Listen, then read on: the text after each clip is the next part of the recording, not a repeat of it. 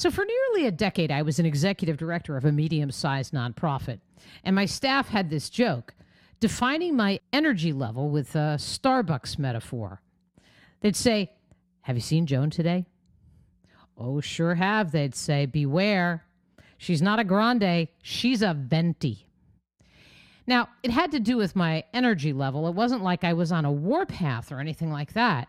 I was just on the path to burnout and inviting each of my staff to join me on that path. I have made myself sick. I have made others sick. There, I said it. Today, I'm talking to one of the most preeminent nonprofit bloggers, Beth Kanter.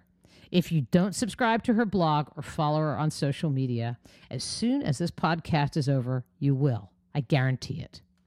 As Beth says in her new book, The Happy, Healthy Nonprofit Strategies for Impact Without Burnout, quote, working for a nonprofit that has limited resources can be a pressure cooker, end quote. An environment that can be the express train to burnout. It's time to get real about it and not accept it as a reality. Beth advocates in her book for a new reality not to be confused with an alternative universe, because I, I, I think that's probably the subject of some other podcast.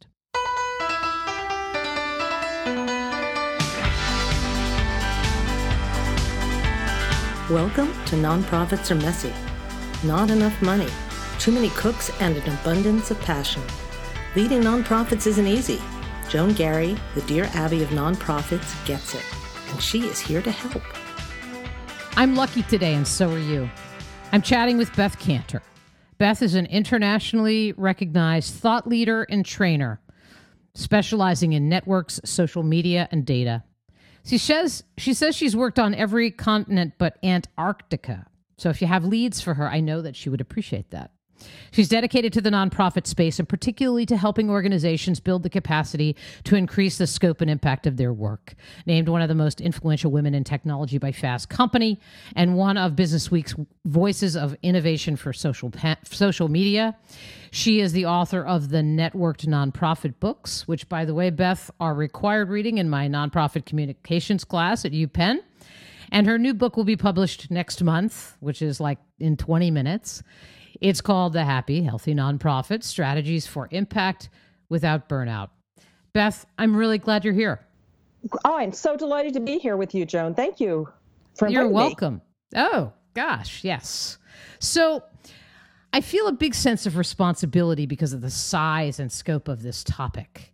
Listeners are going to have a million questions, but I realize that this is a 30 um, minute podcast and not a documentary. So I've tried to narrow down the questions to ones I feel like our listeners would benefit most from hearing from you. So many of you know and ad- many who know and admire your work know you as an expert in networks and data. Why a book on burnout or rather on self care? Well, let me tell you that story. Um, back in 2013, I was launching my second book, Measuring the Network Nonprofit. I was on the road nonstop. You know, I have two kids, a husband, um, and also at that time my dad um, was dying of um, uh, Parkinson's. So, and I'm on the West Coast, he was on the East Coast. So you can imagine I wasn't taking care of myself. And so after he passed, and I might add, um, my mother fell right after the funeral and broke her hip. So I spent the summer with her in rehab. I flew home and I, I went to see my doctor because I wasn't feeling so well. And um, my cholesterol numbers came back at 399. And if you know anything about those numbers, less than 150 you know, yep. it's healthy. That's a that's a that's a big number. So obviously, I you know I was not taking care of myself. I was eating too many cheeseburgers. I was sitting around, wasn't exercising, and maybe a little bit of tequila. I think worse, but even worse than that, it was like nonstop work. You know, um, work, work, work. Um, no downtime, no vacations, um, because I you know I'm passionate about my work, and and so my doctor made this comment. You know, if you just do a little walking, maybe uh, that should help help and you won't have to go on statins. So I bought a Fitbit and I started walking and I started a little bit of 5,000 steps a day and then 10,000 right. and 15,000, all with crowdsourced motivation. And I went back and got my test results a couple months later and uh, my cholesterol went down to 120, which is normal range. No, that's so I, awesome. Right, with right. no drugs. Right. Right. No drugs and dropped 40 pounds. Um, and and so but i felt great. It wasn't all about the health benefits but i was like i wasn't procrastinating from work anymore. I wasn't feeling like angry about things. Um, where um, i had clarity in my head. And i got really excited about this whole idea of walking as work. And i would talk Right. to my nonprofit colleagues and they say when do you when do you find the time you know? How do you work that into your day? And i said but it's not something separate. It's part of work. When i'm walking i'm more creative. I think of ideas you know it's, i don't have to sit in front of my computer you know to be working. Um, and then i got this idea of like okay i'm going to write a book on walking meetings. And of course my editor said where's the big idea? Then i happened to go to this uh, uh, networked leadership convening and i was talking to the new york uh, chapter leader of black lives matter. And he told the story about how they were coming in into you know into a meeting and they were doing a check-in and everyone's saying i feel lousy. I feel horrible. I feel angry. You know i feel burned out. And luckily there was somebody there who works with self-care and said hey guys you need self-care plans we don't have any money that sound familiar yeah.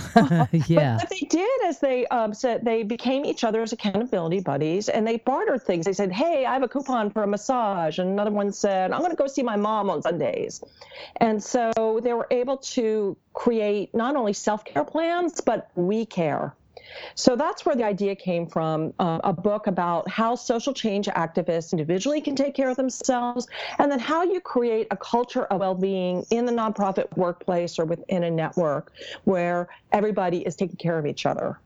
So I have seen with both in my own experience running a nonprofit, being on a board, uh, and um, through my years as a consultant, sometimes burnout feels like it's almost worn like a badge of honor by nonprofit people, uh, EEDs or development directors in this kind of one-upmanship game. You know, like you know after after three back-to-back meetings, you know, I came back to 420 new emails.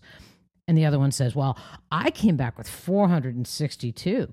I mean, what's what's up with that? I, I feel like it's really an epidemic. Why is the nonprofit culture this way, Beth?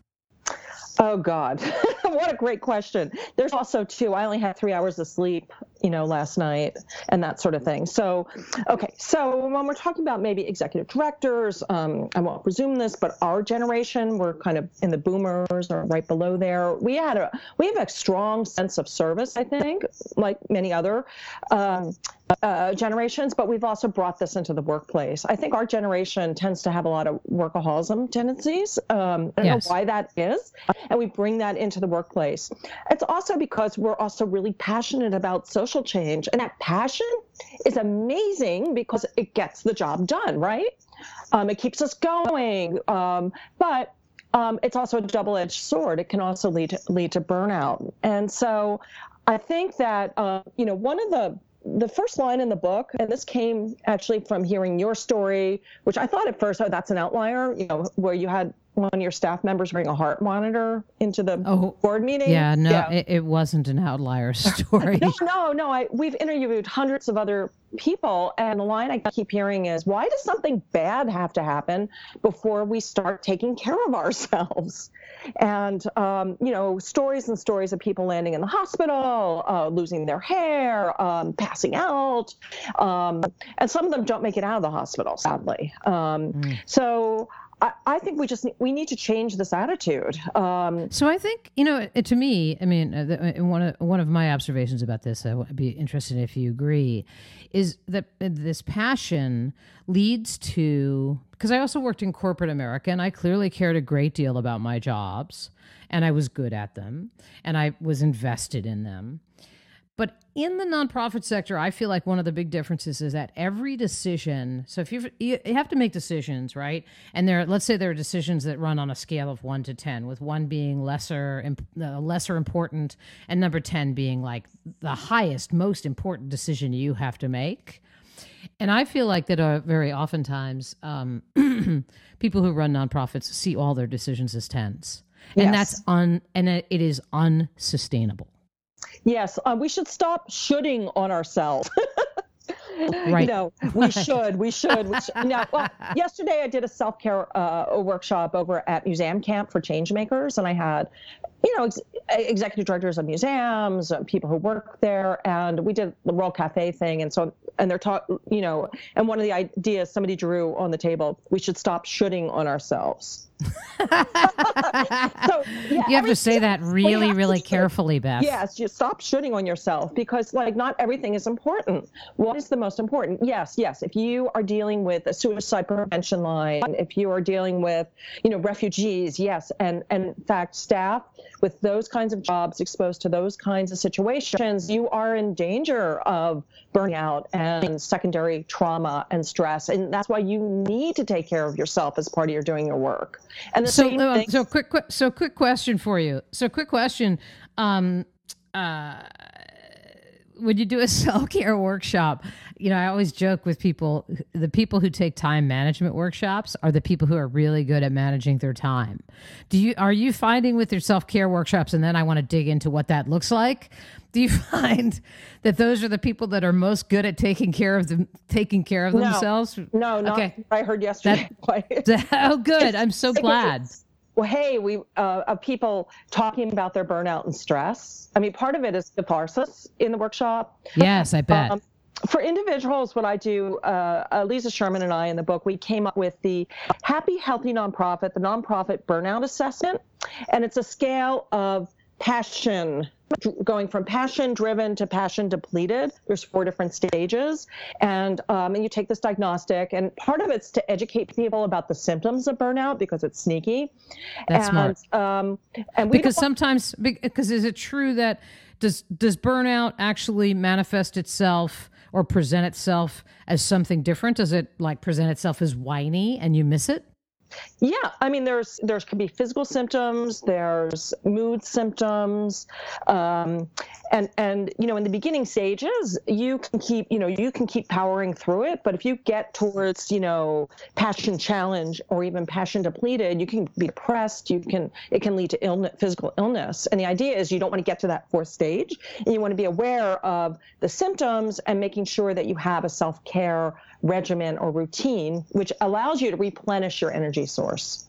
right so um so you clearly this book is making the case for self-care i have a cartoon i use on my facebook page. It caption reads of course you're tired. Changing the world is exhausting right? Tell listeners about what is it you mean when you say self-care? What does it look like? That's a great question. Okay, so in the book we talk about the um, the five spheres of self care, and it's our relationship with these different things. So we have ourself, and in the self we have the the the, the pillars of self care, which of course are physical health. Okay, you know, sleep, nutrition, exercise. But it goes beyond that. You need that in place to be able to change your habits. But it's downtime, um, meditation, a spiritual piece. Um, the next, so, so so the first one is ourselves what's our number two relationship, our relationship with ourselves. The next one is relationship with others. In this case, our families, our friends, our communities.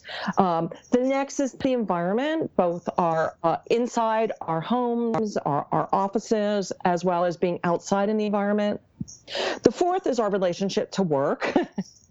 Right. You know, uh, uh, uh, our relationship with other people at work, um, our relationship to money, um, all of those things around work. And then the, the last, um, because both my uh, co-author and I are, are sort of technology uh, pioneers, we think that um, people need to practice tech wellness, and that's our relationship with technology. So it's healthy and not unhealthy.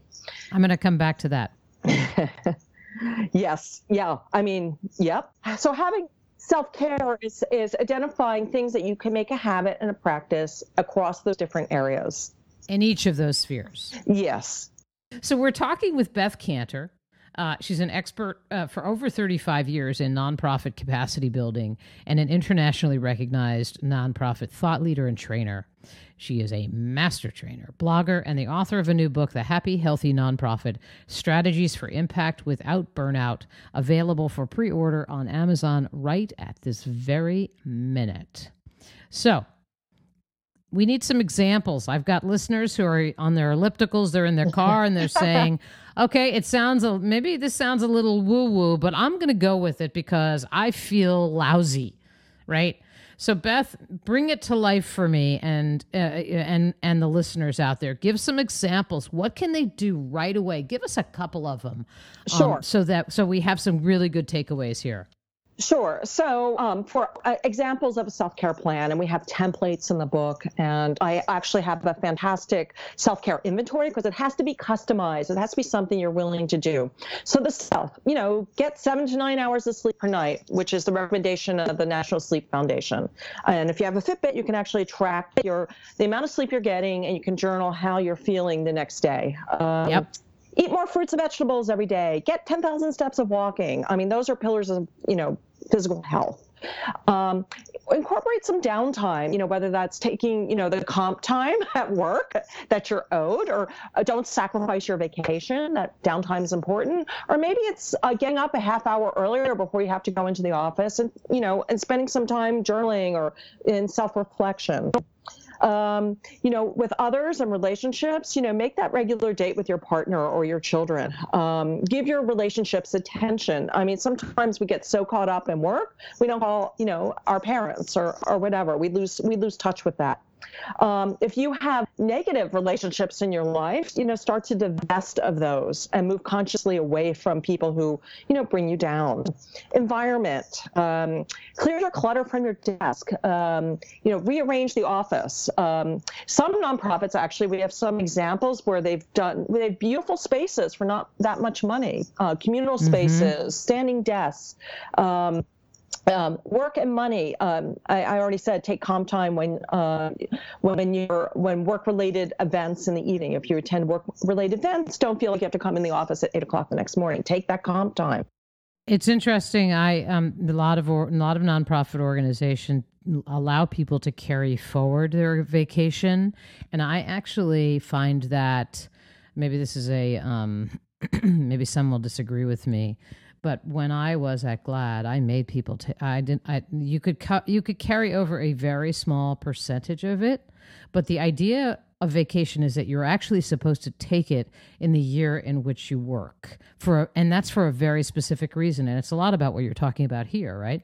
Yeah, because you need that downtime to be able to come back refreshed and be productive.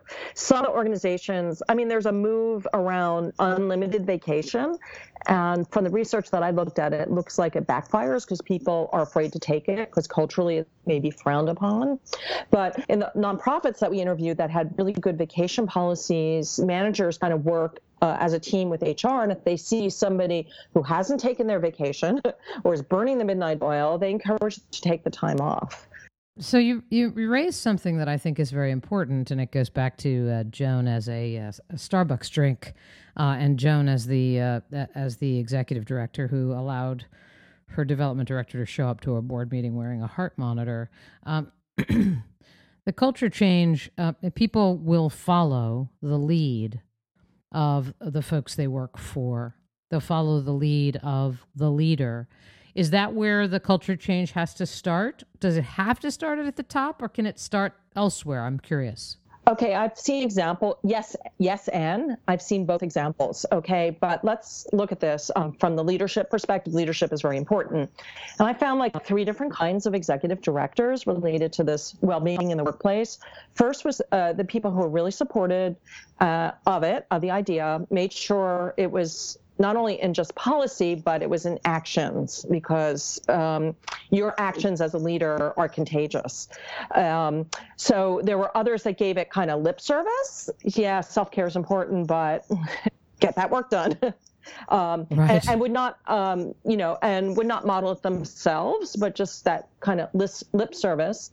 And then the others that were kind of uh, considered it woo woo. I mean, I heard stories of people asking, you know, to just do things like yoga in the workplace or right. those kinds of things and actually got fired because they thought they were goofing off or whatever.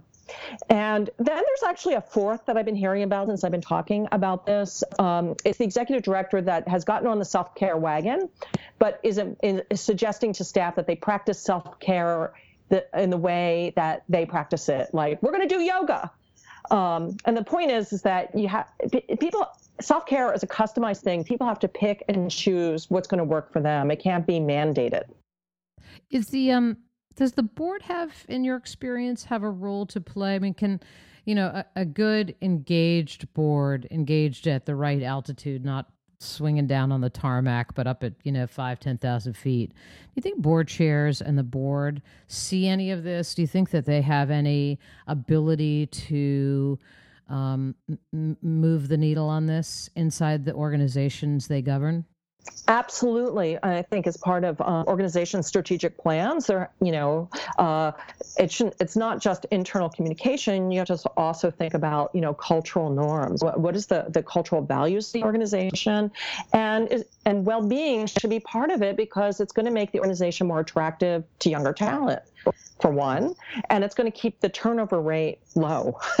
well, I think yeah. that's boy, and and that is right. Uh, that I, I mean if I grapple with anything, I mean, I frankly, uh, I am gainfully employed doing a lot of transition strategy work and a lot of change management that comes as a result of people who can't stay on the bus because the bus has overheated, right? Yeah, and, exactly. Um, so um, I would rather put myself out of business uh, in that particular line of the work I do uh, uh, if it means that people actually see these jobs as marathons instead of sprints. Absolutely. Um, I mean, leadership is so important, and and the behavior they model, um, and if they're burned out, if they're in a workaholic mode, um, that's that becomes the cultural norm in the organization.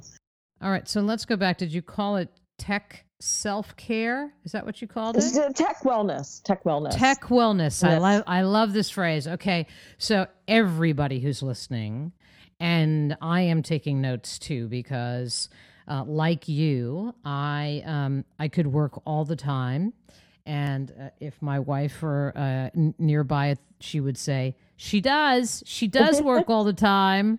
Um, but I am going to play racquetball at lunchtime today, so that's my that's my self care moment. Um, and you know what I can do is I can put little faces on the balls. So if I have any kind of anger management issues, I just I just take them out on the little blue ball. It's really kind of good. Oh, um, oh, that's great. But let's talk about I like this tech wellness. Um, one of the things I hear most often is about is about how connected people feel, how how difficult it is to disconnect. And then the other thing, and I, I think you mentioned it somewhere, is this notion that, you know, if I have an idea while I'm binging on House of Cards, and I happen to be doing that at midnight when you tell me I should have been gone, I should already be asleep, but let's say I'm still up, right? And so I send that idea to my staff member who sees that I sent them an email at one o'clock. It drives them crazy so what is tech? So I need some I need some practical takeaways. How can I? What can I do differently in the tech well to be to to be tech well for me and for my staff? Help, okay. Uh, help people I because I think this is a huge thing.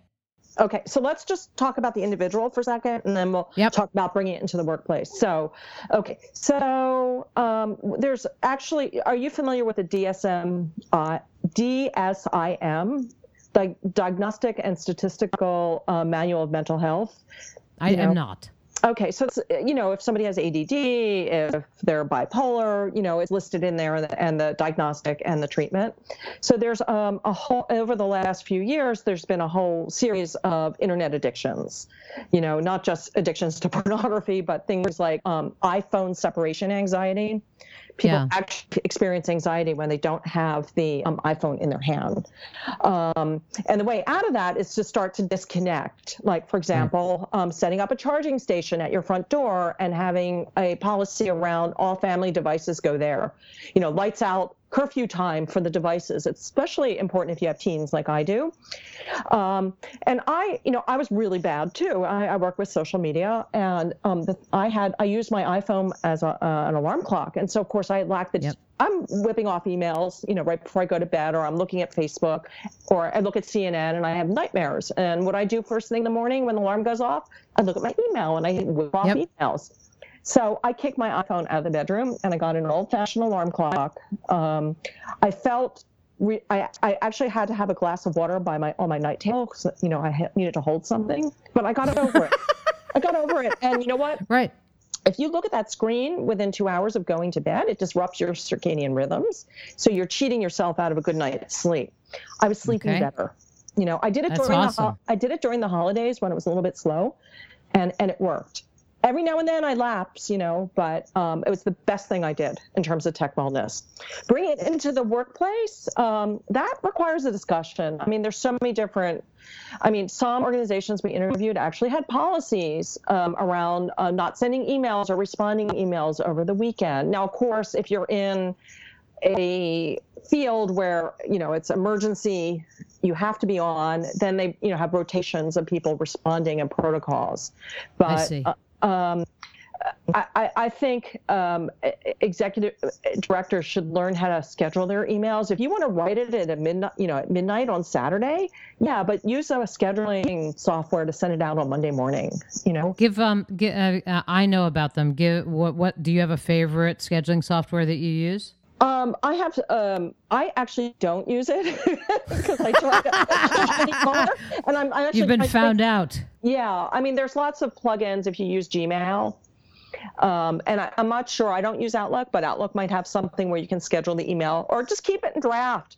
And when you go in Monday morning, send it out. You know, Right. I you know th- this is just not that hard. Right. Putting it in a draft folder is the easiest thing, but if you just Google I I, I know a couple of I used to know them off the top of my head cuz I recommend them to my clients all the time. But if you just Google scheduling software for emails, it honestly it's just amazing how much of a difference it makes to staff not to get an email that for some reason they look at the time and the, the time that the email gets sent. I, I never do, but staff members that this is one of those things where people follow leads. Right. What else? course, What else can you do? show, They want to show that they're working hard too. So if you are an Totally. executive director has that pattern, of course you're going to answer right away. And if there's people CC, then it becomes this badge of honor thing, like replying right away. Yeah, I'm on it. I'm on it. And you want to break that dysfunctional cycle. And and maybe you're want to actually explore why you're doing it. Is it because you don't trust your staff? Was it maybe like me? I'm oh I thought of this thing and I'm afraid I'm going to forget it. Yeah. so um, so so I'll just whip off the email and put it in draft. Right. I think understanding the root cause of why you're doing it is actually super important because it may be it, may be for good reason, but it also may be you're micromanaging your staff and double checking that something you asked them to do actually got done. It may actually be you know you may have some may have some challenges in your organization about how you communicate to one another about tasks that are completed or what you know what goals have been achieved so it may actually be covering for something else that's a problem Right, a trust Um, issue or a performance yep. issue. yep so i have i i want to hear one or one or two more and then i want to go to one last question Sure. Um, uh, uh, there's so much in the tech area, but um, one thing that came up actually in some leadership workshops I was teaching, I had them um, uh, do uh, improvised skits on situations where they're trying to read body language. Um, We Uh-huh. did this one where there's um, one staffer at a meeting who's texting under the table while the meeting's going on. and course. this was such a hot topic uh, in the group.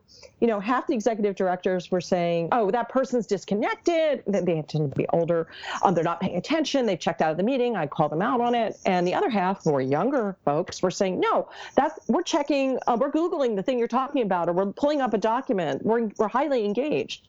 So it's kind Right. of like if that happens at your staff meetings, you should have, first of all, have a policy around whether you can use devices at the staff meeting, and then actually to have that conversation with with someone. If you're the director and you're seeing someone on their device, ask them what they're doing.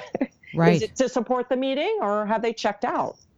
Right. Or if you have a policy that says please don't use your electronics or keep them above the table, because when you put them below the table, it feels surreptitious. It feels like you know you're doing something you shouldn't be doing, right? Yeah. So keep the you know keep the electronic on the table and say, can I? I'm going to Google that, right? I mean, how about being proactive at your meeting and communicating forward as opposed to somebody wait, waiting for somebody to say to you, so wait, wait, wait, we don't have electronics. Can you please you know get off your you know get off your phone? So um, Yeah. I, I mean, I do think I do think do lot that in your things. class, right? Don't you do that when Uh, you te- teach? col- I'm a graduate professor too. So, I do um that. uh, That's my class we rule. can't they can't use their phones. Um and I um, we learned it in corporate America management by walking around. I do a 24 person seminar and I walk around my class a lot. And, um, and I do it because, and sometimes I'll say, hey, Google that because I, well, let's look at the mission statement of that organization and talk about how they communicate what they do and why it's important. And then, you know, I'll see somebody on Facebook and I'll just, I'll say, you know, you're not my friend on Facebook. Could you add me? so I try to use humor as opposed to, um, uh, how I was taught, which was by um, Catholic school nuns who were relatively humorless. So um, uh, let's move away from nuns and to the uh, final question uh, of our um, session today, uh, sadly. Um, have you seen a happy, healthy nonprofit that has really made this change? I want desperately to believe that you, that it can be done and that it makes a difference. That that people don't have to actually play this victim. They don't have to have all their decisions at tens. If if you could just, I think uh, an example of a happy, healthy nonprofit that has engaged in this work would be so inspiring to the list to the to the folks that are listening out there. Well, Joan, the good news is I have many examples in the book, on the second half of the book. Um, so we were heartened. Um, but oh, one that's I'd like, awesome. One I'd like to bring up is the Crisis Response Network, um, which is a suicide um, network, suicide um, prevention call-in place.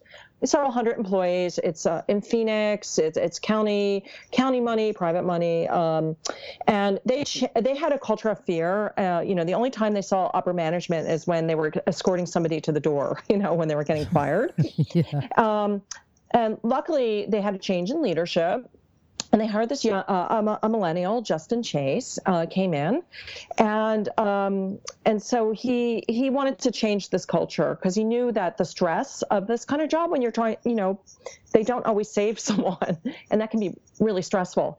Um, but he knew that it just couldn't shifted because of this culture of fear. So he went around he did a listening tour and engaged um, employees and talking about, you know, about what it's like to work there.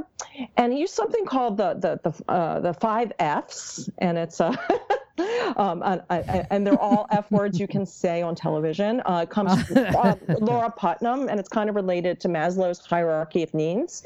So yes. it's the, the functioning level. Do people have what they need to do their job? Feeling level. Do they feel appreciated and respected? The friendship level, do people feel connected to one another? The forward level, do people feel like they have opportunities for growth? And the fulfillment level, do people feel like they're inspired for a higher purpose? So, mm. out of these discussions, and they had an employee engagement uh, committee, they found, you know, they've been giving them gym memberships, but nobody was really using them. And they said, you know, they didn't have time they didn't have time and uh, right they're too busy counting their emails yeah exactly um, and so they said you know it would be really great if we had a place on site like a little gym with punching bags that we could let off some steam you know so oh, like my little blue um, racquetballs. Yeah, exactly. And so um, he actually appointed this committee. They picked the equipment. Um, he figured out with his health insurance plan that they would pay for the equipment because it was a health benefit. They they right. turned a conference room into this mini gym with punching bags, and employees started using this. Um, the next thing that they did is that you know they had a quiet room, you know, but nobody was using it. Yep. Uh, okay, it had fluorescent lights, these bright white walls, and there were photographs because they were in Phoenix of giant cactus with thorns. Okay, How, that's a quiet room, you know. So so we put a you know got a group of employees together and they decided oh they were going to paint walls earth color. They they got yep. a secondhand comfortable couch, magazines, you know some nice lighting, and people started using the quiet room, you know for when they had that difficult call. So um, so this is, you know, I could go on, on and on with things that they did there, but this is, you know, roughly the process. You got to involve, you got to hear from your employees. You need an employee engagement group that identifies, you know, these things that you can do to create well-being in in the workplace. It, it's um, it's very um, heartening, and I actually love those five Fs because um, I do think that those are the kind of the real key components of what makes a happy, healthy workplace, whether it's a for-profit or a not-for-profit, frankly.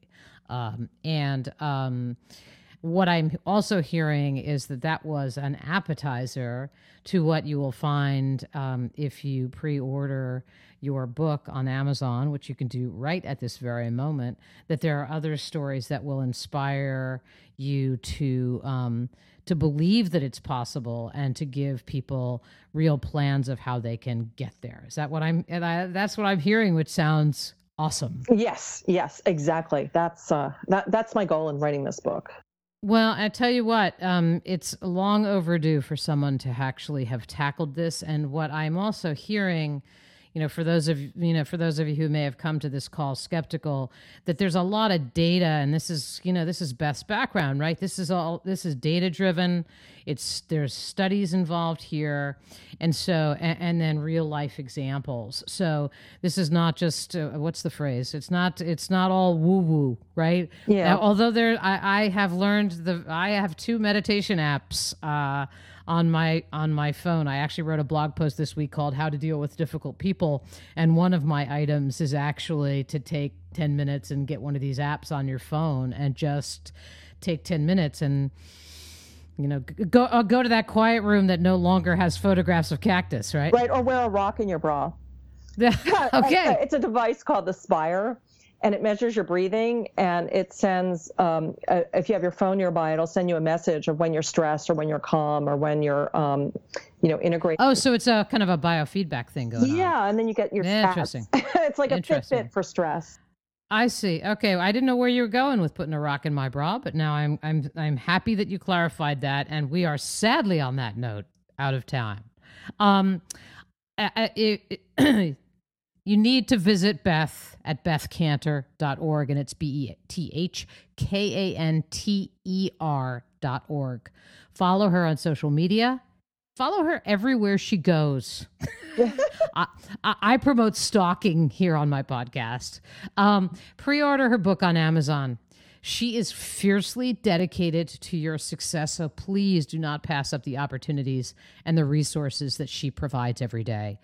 Beth, I am um, really happy that you were able to join us. Best of luck with the book because I really believe it has the potential to make a real difference, and I bet you're really proud of it. I, I, I sure am. so, um, again, uh, you've been here at uh, at Nonprofits Are Messy, which is a podcast of mine, Joan Garry, where you can find me at joangarry.com. That's Joan Garry with two R's dot com. Um, lots of podcasts to choose from, lots of great ones coming up. Um, I've got some folks talking about uh, uh, uh, foundation work, and we've got a, just a sort of whole array of interesting and diverse um, topics coming down the pike. Uh, and in the meantime, I, as always, like to leave you just by simply saying thank you that um, you know, I work every day and have the privilege of working with clients all over the country who do the most remarkable work, and they are the most remarkable people. Um, and to be re- remarkable people doing remarkable work is a gift, and anything people like Beth and I could do to support you in those efforts feels like a gift to us. So thank you so much. We'll see you next time. Nonprofits Are Messy is a service of Joan Garry Consulting. Widely known as the nonprofit Dear Abby, Joan's leadership blog reaches over 40,000 unique visitors monthly from over 150 countries. Subscribe at www.joangarry.com.